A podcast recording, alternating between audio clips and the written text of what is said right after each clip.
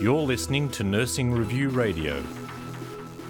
I'm health editor Dallas Bastian, and I'm joined by Dr. Kathy Finlayson, president of the Queensland branch of Wounds Australia, to discuss the body's education seminar that will delve into the ways in which technology enhances and is used in wound management. Thank you for joining me, Kathy. You're welcome. Lovely to be here. The event is uh, embracing the theme of National Science Week 2016 drones, droids, and robots, and we'll look at the use of technology in wound management. W- why is this an important area to explore at the moment?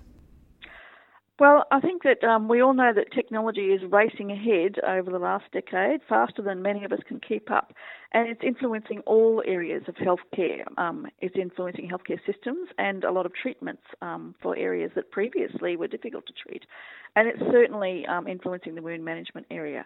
And I think one of the biggest challenges for all healthcare professionals is keeping up to date with the pace of change, which is one of the reasons um, we have for a few years now embraced National the Science Week as the time to hold our annual day seminar. And um, and, and this theme, this year's theme with technology, I think is really important in wound care.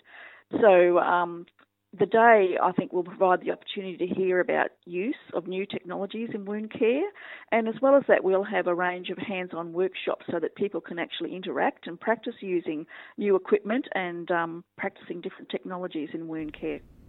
What are some of the technological developments that the event will dive into? Uh, we have a, a, big range, actually. I'm really excited about the day. So, we're going to be discussing um, new technologies involved with limb replacement from one, our, our prime guest speakers, and also we're going to provide a, a demonstration of telemedicine methods. We'll also be providing case studies where we're looking at new um, advances in dressing types and on the science side, we um, have a case study where we're looking at new developments in biochemistry and cellular biology, which is related to wound healing, and trying to see why some wounds wounds heal and other wounds don't, um, down down at the basic level to improve our understanding. We're going to be looking at technology, um, new technology to prevent pressure injuries, and also hyperbaric oxygen therapy. We have a guest speaker from the Wesley Centre of Hyperbaric Medicine who will be talking about use of um, um, hyperbaric oxygen therapy in wounds care.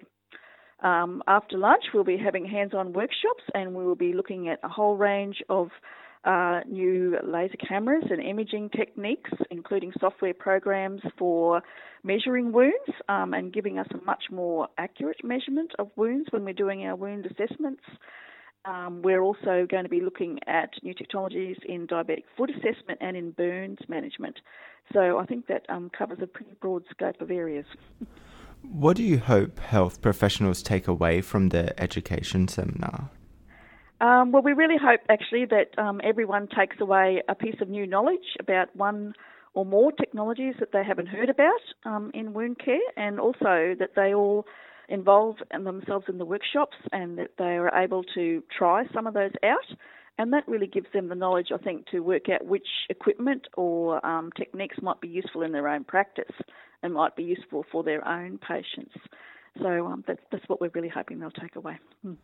What might we see in this space in the, the next five or so years? Will, will there be more technological interruption in, in wound care? Oh yes, I certainly think so. I um, I can see some really exciting things happening. Um, the area is progressing really quickly, um, particularly in the area of sensor technology, also in the area of advanced wound dressings and biological um, wound dressings.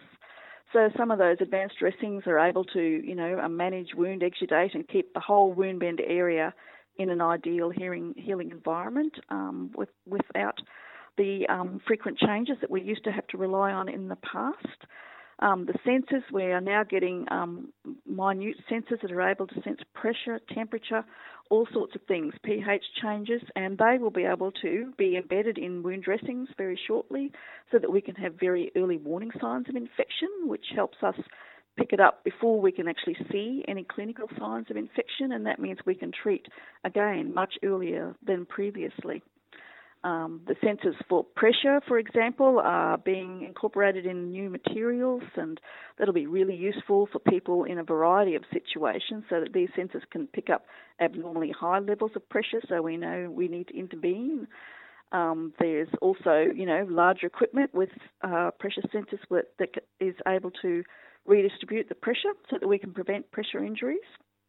Um, for all sorts of people. Again, not just in the bed we traditionally think of pressure relieving mattresses, but also for people in wheelchairs or looking at um, uh, diabetic foot um, appliances, etc., under the feet.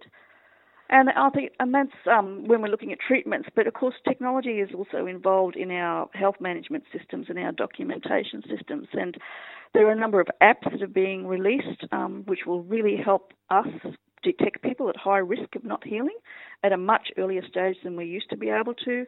And the systems that are being developed for documentation, I think, um, once we get used to them all, are really going to help us move ahead. We'll be able to document a lot more comprehensively. Um, we'll be able to pick up problems at a much more earlier stage. I think it will help with benchmarking, both nationally and internationally, um, when we get our systems going. So um, I think um, also a lot of these systems and apps enable patients themselves to take control of their own treatment and facilitate their own self management because they'll be able to use them themselves at home and keep in touch with health professionals from a distance. So lots of areas. yeah. There have recently been some changes in Wound Australia's organisation structure, uh, along with the name change. Uh, what would you like people to know know about these changes, and how will they affect the association's output moving forward? Um, yes, at, at, the end of 2015, actually, um, the Australian Wound Management Association, which I think most people would know us as and be most familiar, undertook a move um, by member resolution um, to change from a, an association of combined state associations into a single national peak body, which we have now called Wounds Australia. Um, and that, it basically represents all members of our previous associations. Um, what they're hoping with the nationalisation um, is that we can, you know, there'll be um, a more concerted use of resources um, so that we can provide more benefits to the members and really act as a peak organisation in Australia for wound management. Thank you for your time, Kathy. Oh, you're very welcome.